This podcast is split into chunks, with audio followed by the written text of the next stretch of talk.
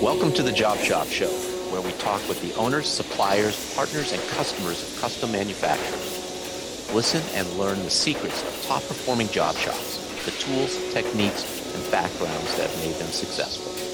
All in the quest of raising the bar for custom manufacturing. I'm your host, Jay Jacobs. This episode is sponsored by Paperless Parts, connecting buyers and suppliers of custom manufactured parts. The Paperless platform is a secure, ITAR compliant, cloud based manufacturing system for suppliers that reduces the amount of time spent on sales, estimating, quoting, administration, and order processing. It offers seamless integration with the accounting and ERP software tools that shops already use, such as QuickBooks, E2, and JobBoss. Paperless Parts was founded with a mission to make manufacturing more accessible by streamlining the quote to cash process spend less time quoting and more time selling. This episode is sponsored by our friends at the NTMA, the National Tooling and Machining Association. The NTMA is an association of privately held, entrepreneurial based, and family owned businesses representing nearly 1,200 small to mid sized machine shops and tool and die shops across the country. They have approximately 30 very active regional chapters that host local events, run apprenticeship programs, and provide other services to their regional members. As an association of peers, the goal of the NTMA is to help members of the U.S. precision custom manufacturing industry achieve profitable growth and business success in a global economy through networking, workforce development and training, technology, best practices education, advocacy, programs, and services with industry partners. To learn how your company can get involved with the NTMA, including how to join, visit ntma.org. Shazam! This is Jay Jacobs. Welcome to the Job Shop Show. Have you ever read an article or blog post and have some questions? Wish the author had gone into more detail in a particular area. That happens to me frequently. And maybe I'm weird, but I decided to do something about it. Today is a continuation of my coupling a follow up podcast interview with a shop owner who has had an article written about them and their shop. Kevin Heins of KLH Industries in Germantown, Wisconsin joins us. KLH was selected as a 2022 Modern Machine Shop Top Shop in the Business Strategies and Performance category. And they had a great article written on them we go into more detail on the specific implementation of the practices that power their company. What really intrigued me as I read the article. We talk about a company operating system, what it is, the one that they have used, which is EOS, why you want one, how to implement one, and how core values and a flywheel play into it. Kevin is absolutely so much fun to talk to. And he shares an unbelievable amount of tips. Without further delay, let's get into it. Welcome to the Job Shop Show, Kevin. Thank you, Jay. Appreciate the opportunity. Well, I am so excited to talk to you today. Um, first, congratulations on being a 2022 Modern Machine Shop top shop. That's a huge honor. Yeah, yeah, it is. You know, I give a lot of the credit to the people here. I think it's been earned over time and it just happened to be our year to actually be recognized. So, very grateful. Well, it's not probably a coincidence because you also won the award in 2009, if I saw that correctly. Is that true? I don't think we won the award in 2009, but we had an article in Top Shops about our our lean endeavors back then we had invested, I, I think it was something, it was astronomical. It was like $80,000 to buy curriculum and put the entire company through lean training over mm. the course of several weeks. It was all done outside of normal business hours. So we, you know, this is all your late nights getting pizzas and all that stuff. So we, we did every single person in the company back then. And I was, you know, uh, year one, I was relatively new yeah. at the time in terms of working here full time.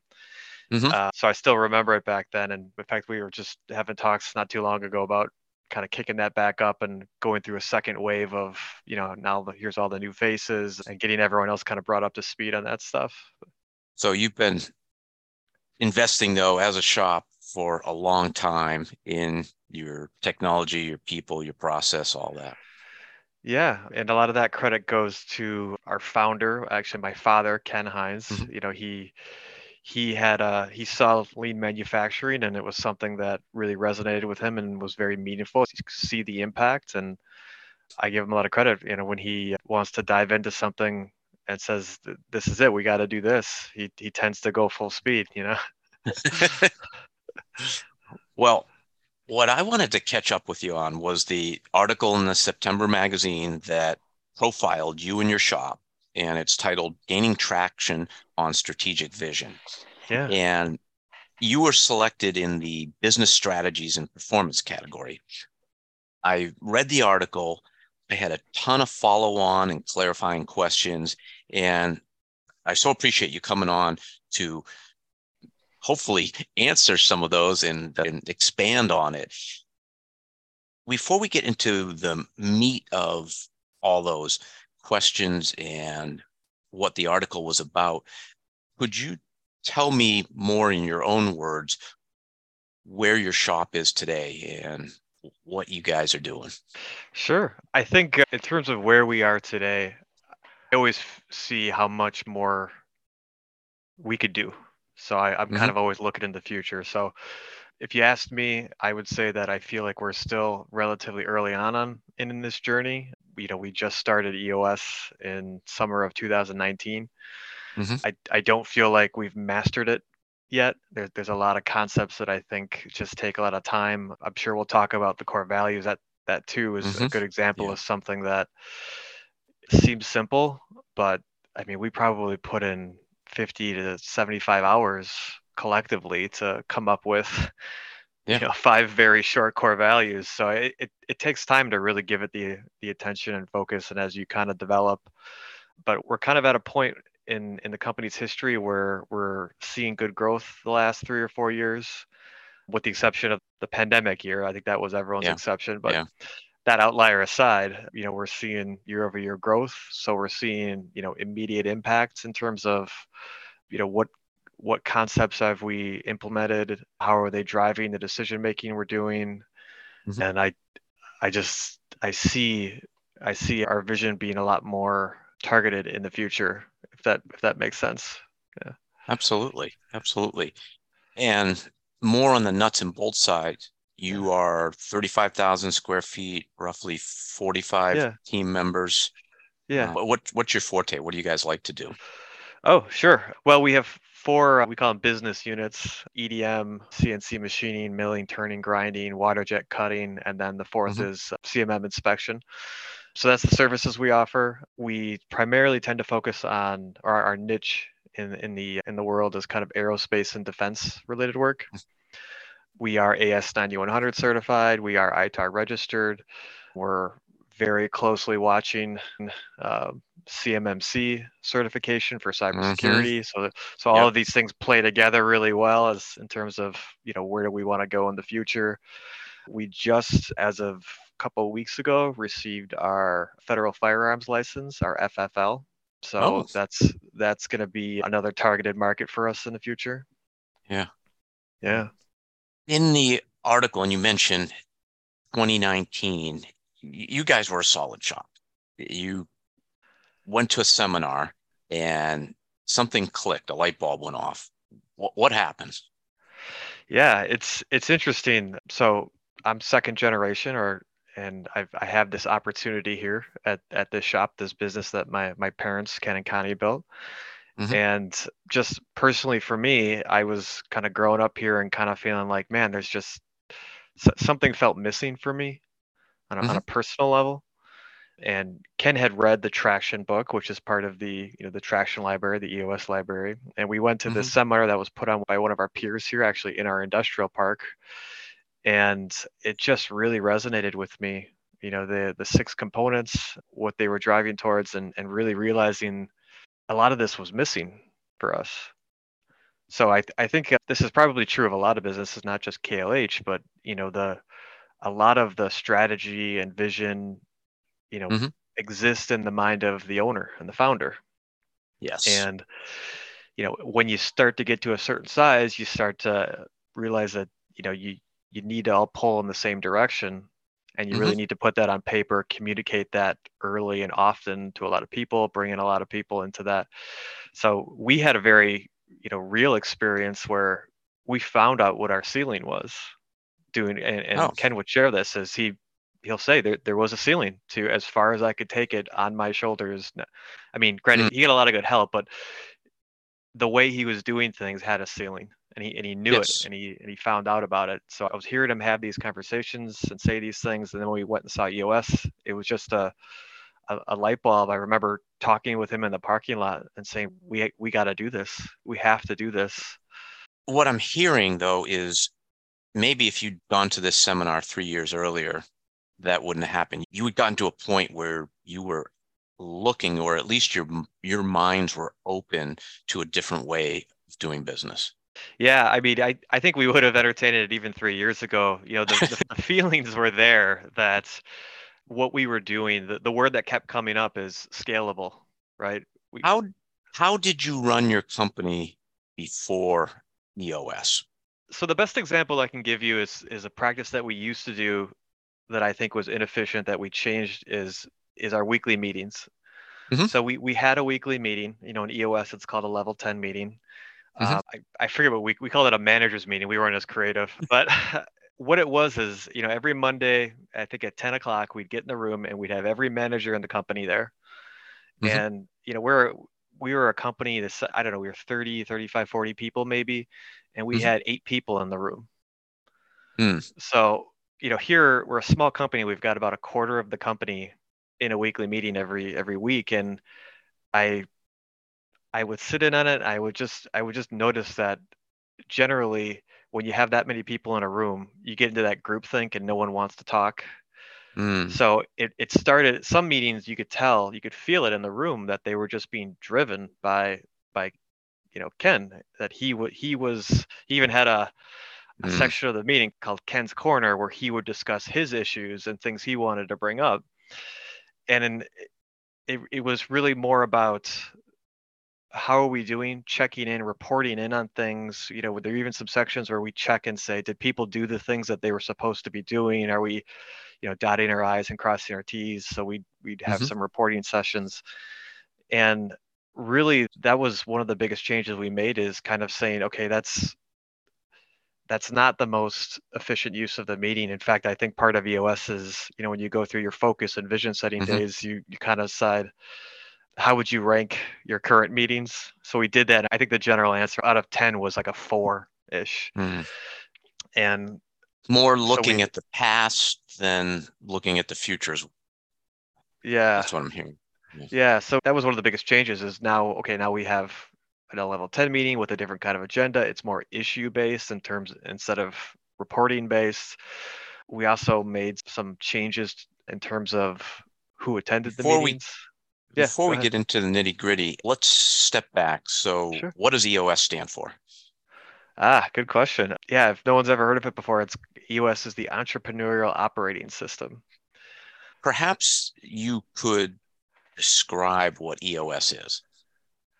Yeah, it's a business operating system that I think they would say is targeted towards medium and, and small businesses. And, and really, for me, it provides a lot of the framework for vision and, and execution, what they call traction. hmm so that was really the biggest impact it had on us was setting this vision that Ken always had. I mean, he always had it. You always, you don't, you don't get to be a certain size job shop without having a vision, right? And, and Mhm. Ken could, Ken could very much do that on his own. It's just Mhm. now he needed other people to, to help take it further. Well, it sounds like he is incredible operator, grower of the business, and it's not his job nor yours to invent the structure when it's already out there.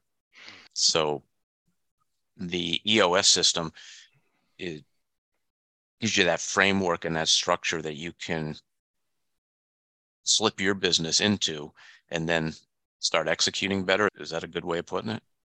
Yeah, absolutely. It, if if you ever find you feel lost or you just have this general sense that things could be better, maybe we we could do things a different way. That's a big personal mentality for me is you know with with all the resources out there, being a job shop, you're not alone by any means anymore. There's you know there's resources like this podcast to help you get traction in your business and kind of learn what the best practices are.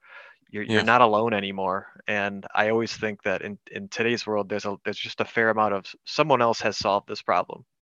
Whatever problem you're facing, someone else has dealt with it. You're not unique in that way. My company was probably about the size of yours when we implemented a similar different trick called Scaling Up by Verne Harnish. It was actually mm-hmm. called the Rockefeller Habits back then. Sure. He renamed it. And yes, I what you're describing is how I felt. I I had taken us as far as we could go. I felt lost. I hate structure, but I knew structure was what was needed to give my team the ability, as you said, to to take what's in my head and put it out there so everybody is, you know, quote it, rowing in the same direction. And yeah. I saw the scaling up actually the Rockefeller Habits book, and I literally rented a suite in a local hotel, and I get those big Stickum 3M papers, and I put them all on the wall, and I sat there and I read the book, and I would get up and I would write stuff down, and I think it was probably around five o'clock. My CFO, I called him. He, he's a good friend too. It's like, okay, come over. I think I got something here. And that's how we started. You started slightly different. You went to a seminar. And by the way, I think that that's awesome that you had a peer who's willing to do something like that. I, I you can look at it as your your hard competitors, or you could look at it as we're trying to grow American manufacturing. And it sounds like there's a lot of camaraderie in in your area. So kudos to that shop for being mm-hmm. open to, to hosting something like that. Yeah. You you were introduced in and you started up front with a consultant. How did that happen? Why did you think a consultant was the best way to go? Maybe we could talk about yeah. that a little bit. Well, I don't know if we knew any better at the time. The reason why our peer was hosting a seminar is because they had used a consultant. And then okay. I, I've heard it said that it usually you know, it takes about two years to implement EOS. I mean, if you really have a team mm-hmm. dedicated mm-hmm. and focused on it, so they had gone through their two years and they were now parting ways with their consultant. So I think this was actually a favor to him mm. to say, let me invite my friends and and see if if any of them are interested.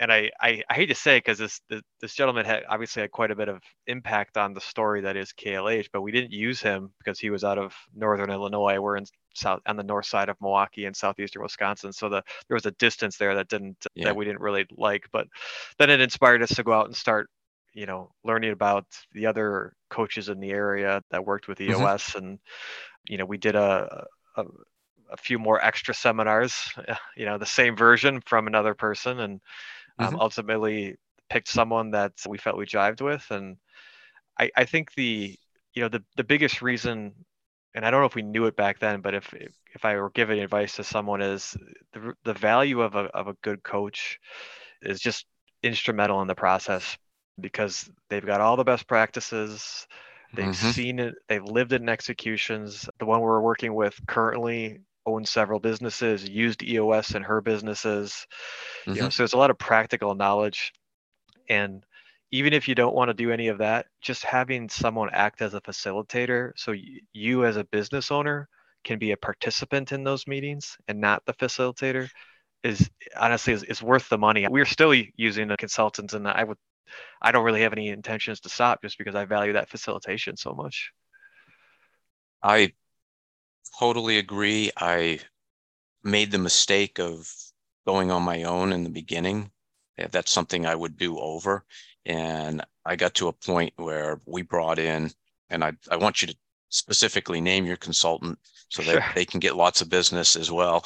But we ended up working with Andy Bailey at Petra Group. And my God, this, the things that you said once we brought in that outside experienced voice and facilitator, again, it, it was another quantum jump forward in what we were doing. We we it made a difference when we implemented it on ourselves, but when we brought in a coach, we went we really started the fire going. Yeah.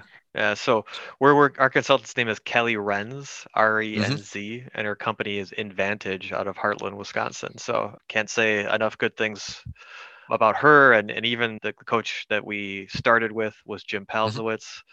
Mm-hmm. Uh, so can't say enough good things about just the the community in southeastern Wisconsin because all of those coaches, even even you know to your point about the the shops, you know, fostering, you know, uh, facilitating for each other, they all work together, they all support each other. I don't know how it is in other areas of the country, but feel very very thankful for the group we have here. So you said Kelly, we yeah. want to engage with you. We want to get going with EOS. How did it start? What did she sit down with you guys and do first? Yeah, so the EOS process is they call it a, a focus and a vision setting days. So there, mm-hmm. I think there the focus day was one day, and then the vision was one or two days. Don't I'm gonna. Mm-hmm. It's been a while. It's been almost three years now, so I'm forgetting how we got started. But you know, they're all day sessions, and they're offsite. So the whole mm-hmm. idea is you, you, need to disconnect you need to leave your yeah. your email at work you need to leave physically leave the office go somewhere else just like what you said when you you rented out a room and put up all those papers you know there's real truth in that that's just the best way to disconnect and do your free thinking i think mm-hmm. so you know your your focus state and, and your vision that's where they take you through a lot of the foundational stuff that you need to make the traction side of eos work so, you know, what is your core values? What is your your purpose? Why do you do this business? You know, what mm. is your niche? What do you do well? You know, your 10-year targets, your you know, your ideal markets. All of this is part of what they call their VTO, their vision traction organizer. Uh, mm-hmm. But and even I, you know, I probably left out one of the biggest things is the accountability chart. So that was mm. one of the big aha moments for us is, you know, you everyone probably has org charts. If you're in, you know, ISO or AS, there there may even be a mm-hmm. requirement mm-hmm. to have an org chart. For for us, EOS brought this concept of an accountability chart, and the the biggest rule about it I can remember is you can't have two people in the same box. You can't say both Jay and Kevin are responsible for, you know, operations mm-hmm. doesn't work. Ultimately, one person needs to be accountable. And at the time, you know, this is a family run business and it mm-hmm. still is. But at the time, it was myself, my father Ken, and my mother Connie were all involved in the business. And just to take a function like HR, for example, we all did HR. And then even the hiring managers would put out their own job ads and, and do their own mm. interviewing. So, I mean, if we really sat down and mapped out who was accountable for HR, we'd probably have 10, 10 people listed in it. so we really needed to say, okay, well, who's going to be accountable? How are we going to restructure things? Mm-hmm. And it mm-hmm. was through that accountability process that we we actually did, you know, find a way to kind of take these these weekly manager meetings that were, you know, eight to ten people every week and say, okay, let's start breaking these out. So now we've got a leadership L10, we've got an operations L10, we've got a sales and marketing L10 that, that all mm-hmm. happen every week. So many pieces. I, I'm, I'm, I'm looking at my notes going, okay, well, for someone who this is interesting, they're, they're trying to get a feel of some of the specifics. Can you talk about rocks and pebbles and what's ah, what what sure. they are, why why rocks are important and pebbles are perhaps necessary but evil. yeah, so there's a there's an old and this might be from scaling up or the Rockefeller habits, I think, this concept, but you know, if you had a if you had a jar and it represented the amount of time you had in a day, and your pebbles are all your minutia, your day-to-day stuff. You're answering emails, the phone rings. Um, mm-hmm. You know, if you put all that stuff in the jar first, and then you put the, try to put the rocks in top, you're not going to be able to fit the rocks in. So your rocks are your big projects. You're usually they're larger in scope, but they're the things that if if you don't do them, you're really not going to move the business forward long term. Mm-hmm. So it's really a difference between do you get stuck in day to day or do you focus on strategic things that are more for the future. So the concept of rocks are 90 day objectives where you're you're you know we go through quarterly sessions with our coach and we we always go through a, a rock setting process of okay, what's most important for the company to accomplish in the next 90 days? Mm-hmm. Could be any one of the leadership team members in any one of our functions, but what do we need to do to drive the business forward and to keep us on track for our annual goals? And those are related to your vision and your purpose. Yes. Yep. Yep. We've got a, a 10 year target and a, and a three year picture that we're mm-hmm. trying to hit, strive towards. So yeah. And it's a lot of hard work coming up with those 10 and three year targets and, and your vision. However, it, it makes the annual, the quarterly, the monthly, the weekly meetings a lot easier because you know what you're going to do or where you want to go. You have a path. Mm-hmm.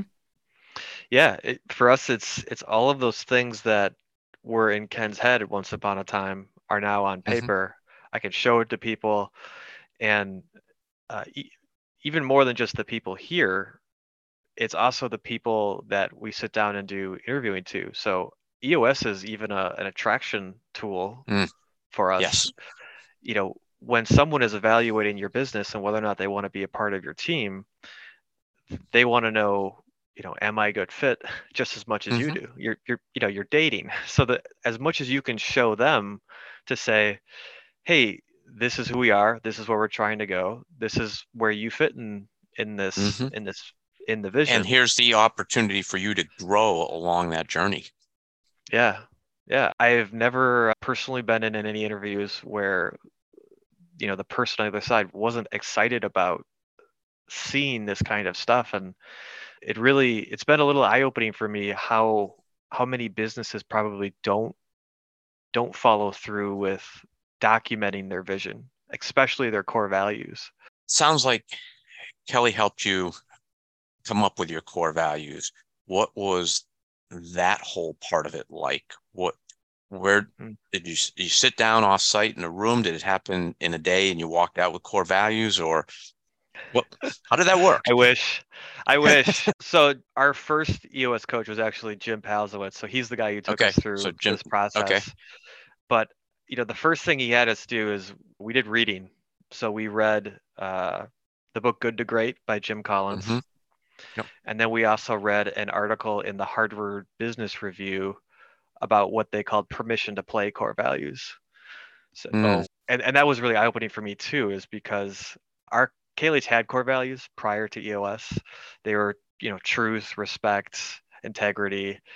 And I used to you know, jokingly kind of poke fun at them and call them the beauty pageant core values because if you stood up, you know, you, it just seems like the kind of values that a you know a beauty pageant contestant would give, because they didn't really, you know, they they seemed like well, the right I like answer, how you. But... I like how it was said in the article. Their expectations, and that's yeah. And you flipped that, or Jim flipped it, and uh, so what did you, what did you align with then? Yeah, so permission to play core values are all about these are the things you have to have. You don't get in the building if you don't have one of these things. So do you really need a core value that that that's truth? Because mm-hmm. would you keep someone in, you know, in your company if they weren't honest with you? Mm-hmm. You know, for most people, I think the answer is probably no. Mm-hmm. So we we do all that reading, and then then we sit down and we start going through this process. And I believe the question he asked us was, you know, think of the people that if you had a hundred of them, you feel like you could take over the world. Mm. So we just wrote down the names, I think three or four each, and then he said, "Okay, well, tell me what you like about each of them." And mm-hmm. then you know now we've got a couple more things. And then we put them all on the board, every name, every characteristic and trait, mm-hmm. and mm-hmm. then we just kind of went through a process of combining or taking off ones, and kind of came out with some common themes amongst these individuals And I, I actually looked these up for our podcast today. So back then, some of the ones we came up with were respect, problem solving, mentorship, and trust. Those were the, mm. the theme of them. And we actually had to go back through ourselves and say, well, respect is you know permission to play trust is permission to play so mm-hmm. we, even even our initial attempt at this really didn't feel unique to klh in any way mm. i think that's um, a great way of putting it. it your business is unique my business is unique if you're listening your business is unique the core values should be unique to you yeah, that was one of my biggest takeaways from reading that Good to Great book by Jim Collins. Is you know he he's it's a very data driven approach where they are evaluating a lot of companies that went from good to great, mm-hmm. and mm-hmm. you know one of the things that they find is there's almost no correlation between what the right core values are. They didn't all have trust. They mm-hmm. didn't all have you know integrity. Yeah. What they found was they were unique to that company and they really lived by them. You know that that those are how you make successful core values. What are klh's core values? Ah good question. So after after eight revisions and that's true our five core values are think like a customer challenge the status quo lift while you climb big things are composed of small things and attitude is a choice. Mm. and it was a very it was a very intentional decision just to make them short phrases too mm-hmm. over just individual words. Um, mm-hmm. I I always I was a communication major in college actually, so you know I I obsess and I slave over wording, and I could tell you this was getting getting four or five people in a room and trying to agree on wording of of these was a lot of a lot of brain power. yeah. Oh yeah. It, it's hard. It to, to be simple is hard. Oh yeah, absolutely. That's a great way to put it. Yeah. Yeah. If you could take one of those core values and give us the backstory, why is that KLH? What if it wasn't there? What would the gap be that you wouldn't function the way that you want to? Mm. Boy, I could I could pick any of them. Oh, well, you know, the, I think the the one that has always kind of resonated and has always just been you know part of the DNA of of KLH is to think like a customer. Mm. So you know we've defined this as you know serving others in ways they don't expect. It's communicating proactively. It's it's about ultimately it's about making life easier for the next person whether that's mm-hmm. whether that is your actual external customer or whether it's you know your in, internal customer colleague mm-hmm. i think the people who have been here 20 30 40 years well not 40 but 20 and 30 years and there and there are a handful of them are the guys who think like a customer mm-hmm. they have the technical understanding to know what they're trying to accomplish but then they also know hey if i they develop these relationships where they they have real conversations about what we can and can't do don't overpromise and underdeliver and if if we didn't do those kinds of things, I think it would be very hard for KLH because our position in a in this market is more higher end. You know, we tend to do the really really tough things. Mm-hmm. Uh, not that we want to do that all the time, but our sell is quality here. And if we weren't putting ourselves in the shoes of the customers and making parts that we ourselves would buy, um, mm we wouldn't be able that would be the gap that we wouldn't be able to say you know we're a high quality shop. It's sometimes really hard to do something that it makes your life more difficult but makes the customer's life easier. And yeah.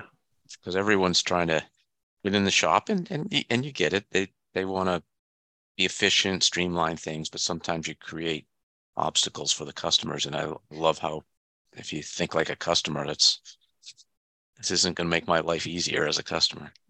Yeah. I, I love using that one internally because that's the way people tend to not think of it. You know, you say the word customer, you go outside the, the your four walls, but even just understanding, you know, that's the fear in the world, right? Is you get bigger and you get silos and just understanding what is the next person doing with with what I'm doing Yep. If you you know, don't deburr that part correctly, somebody else is going to have to. Yeah, yeah. So when I was younger and working here at KLH Industries and in high school and grade school, I was in the shipping department, packing and shipping things, and you know I'd write on pack lists and I'd turn them into to to billing, and that was really kind of how I got so involved in the business. Is I always wanted to know what the next person was doing with what I was giving them. Mm-hmm. What do you Hmm. do with this? Hmm. What- should I should I not do that then? Okay, all right, then I I'll do it this way from now on. And you Mhm. just you just learn so much by asking those kinds of questions, even even internally. The core values are defined now. How do you use them as a tool? You, you talked a little bit maybe externally with the interviews, but how do you use them internally? How are they reinforced? Where do you, if, if we walked in the building, where might we see them? I want to understand how they're embedded in your culture now that you made the investment in creating them. Yeah. So I'll say that this is one area in which I think that we need to mature even more. We we use them often. We recognize based on them often. We, when we do our quarterly state of the company meetings, that's the EOS term. We we call them Mhm. uh, something different, but we everyone is recognizing bringing them up. So we talk about them often. We socialize them very often. It's part of Hmm. training and hiring.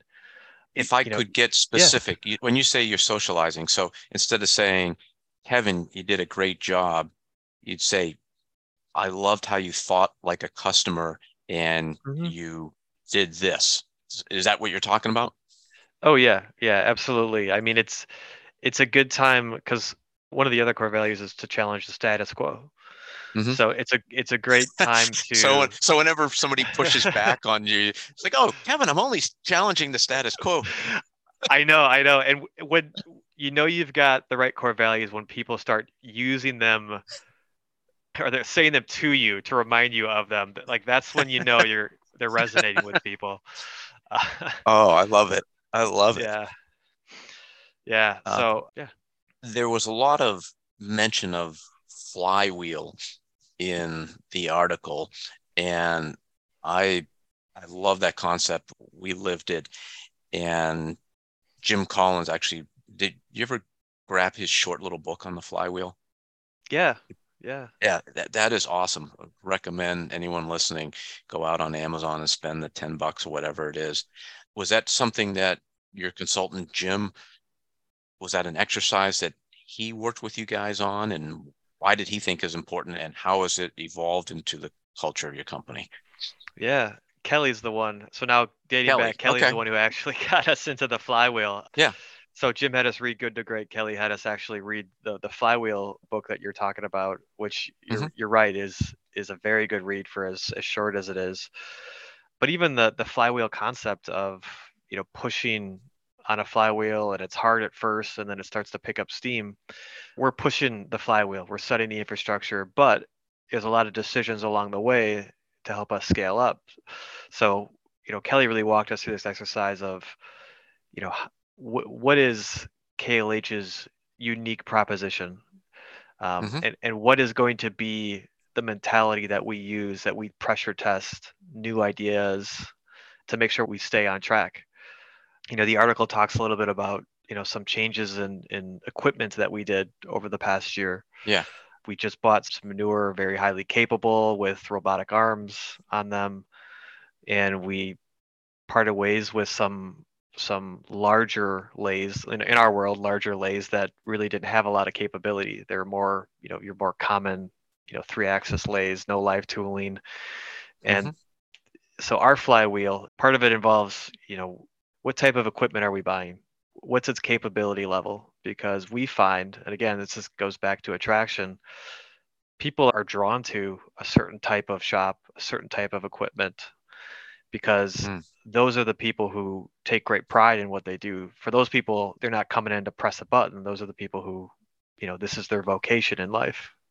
and what is your flywheel maybe we, i want to make sure Ah. we get that in there and then it, this all makes sense talking about it Sure. You know, we're we we're just talking about tweaking this at our annual session two weeks ago. So I'm gonna I'm gonna try to do this off memory, but the the gist of it is, you know, the the type of customers we bring in, we're trying to do their work, you know, this challenging medium to high complexity work. We're trying to do it in highly capable equipment, which draws a highly skilled machinist Mm-hmm. who are able to apply their knowledge to come up with either a really great process plan that generates us a profit that we can then reinvest in more highly capable equipment.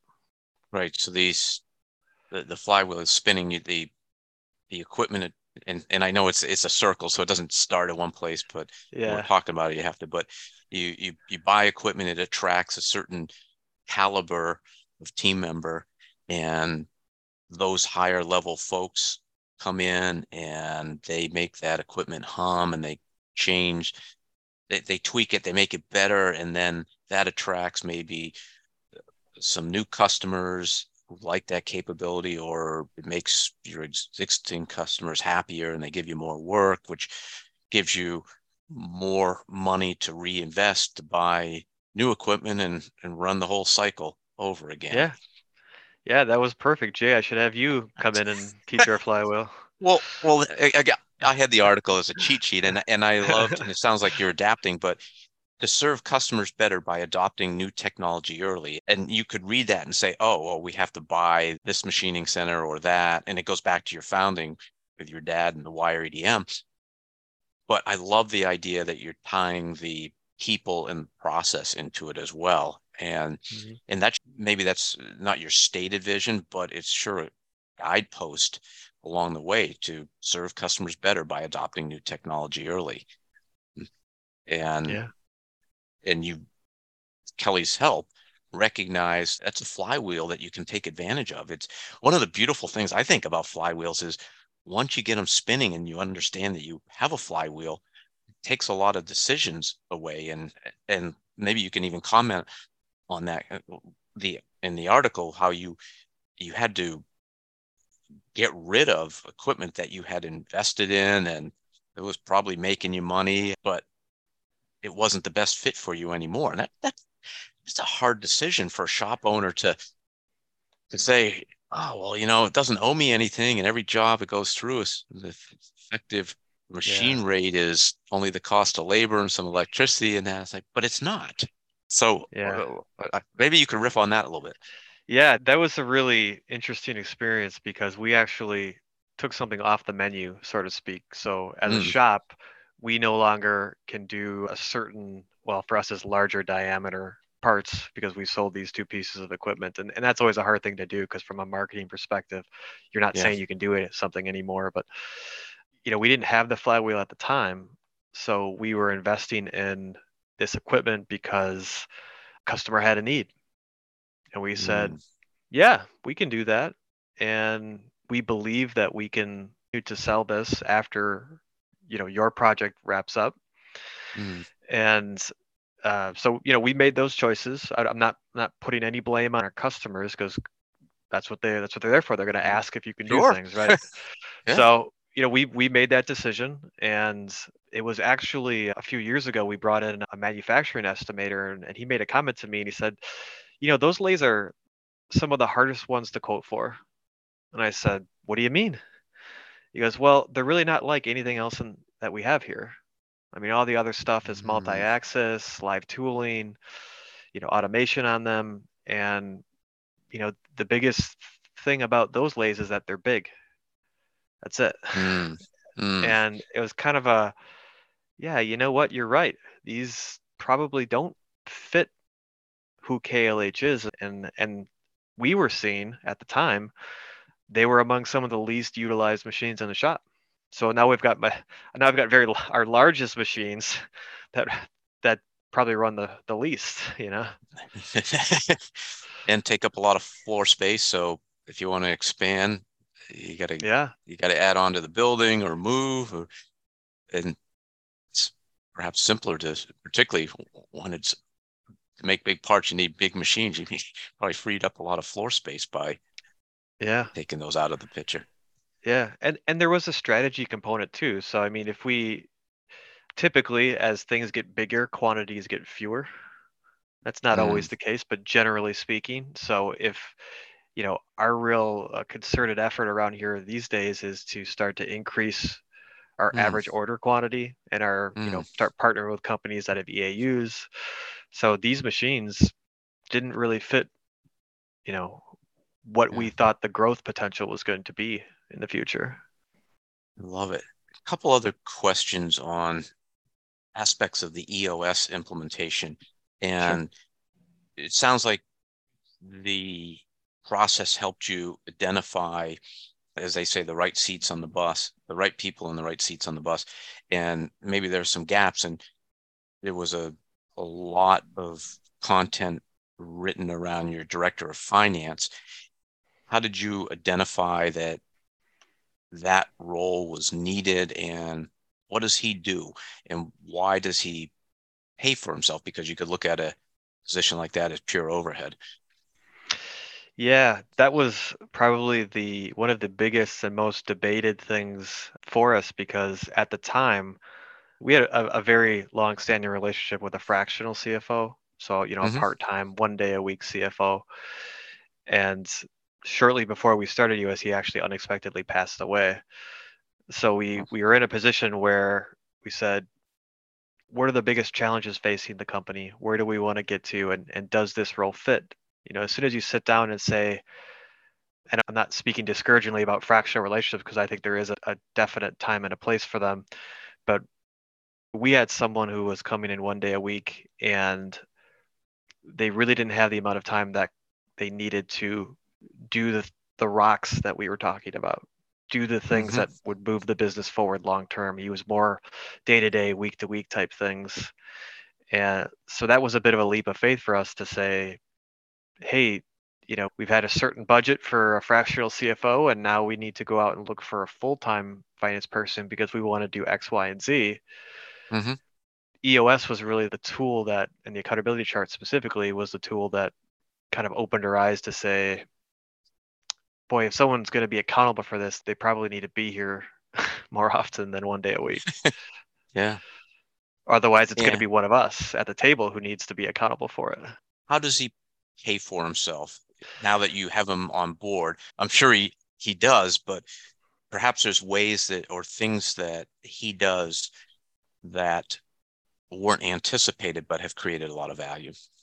So the way that the director of finance has really uh, the position as a whole has helped us is through some of these longer reaching projects we established a budgeting process for their and i i'm almost a little embarrassed to share this but for the first time you know last year you are year, we didn't budget for the longest time. You know it's it's i think it takes a motivated finance person to come in and say this is what we need to be doing because yeah yeah I, I, absolutely. yeah, you know, I think a lot of uh, business owners just kind of have that feel for I, we can't or can't afford this. But so we went through a budgeting process, and so now we're evaluating results every. I mean, we are always looking at month monthly financial results. Did we make money or lose money? But now we're just looking at it at a much more. You know, we're anticipating when expenses are going to occur, what types of things we want to do. So it's been very advantageous for us to bring this role on board full time because it's and and there are a lot of other larger projects on the horizon for this role too in mm-hmm. terms of you know deeper dives into our costing you know participating in in an erp implementation i think when you talk about finance that's another thing that companies as they scale up kind of learn that maybe the general ledger accounts that worked for us when we were smaller don't have the detail we need as we start to move yeah. forward so that's another thing that we're gonna ask him to do. We've covered a lot of ground here, and if someone is implement, someone is interested in implementing EOS or scaling up or similar system, what would you say to them? How, if they ask, how do I get started? I, I hmm. believe I, I, see what you've done Kevin, you and your team, your company, but I have no idea how to start. And what should be my expectations? Uh, should I expect in three months, six months, I'm going to turn my company around? Set set some uh, a path mm. forward for for someone. Sure. Well, my advice is if you want to get started in EOS, read Get a Grip. It's it's mm. in the traction library, but it's the one that's more like a fable. It reads like a story. Mm. Mm-hmm. So if you find yourself never read a business book before, that's a great place to start. In terms of expectations, just know that you get out of this what you put into it. So you know, like for us, the core values, you know, we went through eight revisions in a group of people. And I remember one person even saying, Does it matter? Why are we spending so much time on this? Should we, let's just move on. And I saying, no, this does matter. This is the stuff we need to agonize over because we're going to use this in so many places in so many ways. So what really s- stands out to me about the process is how much time it takes.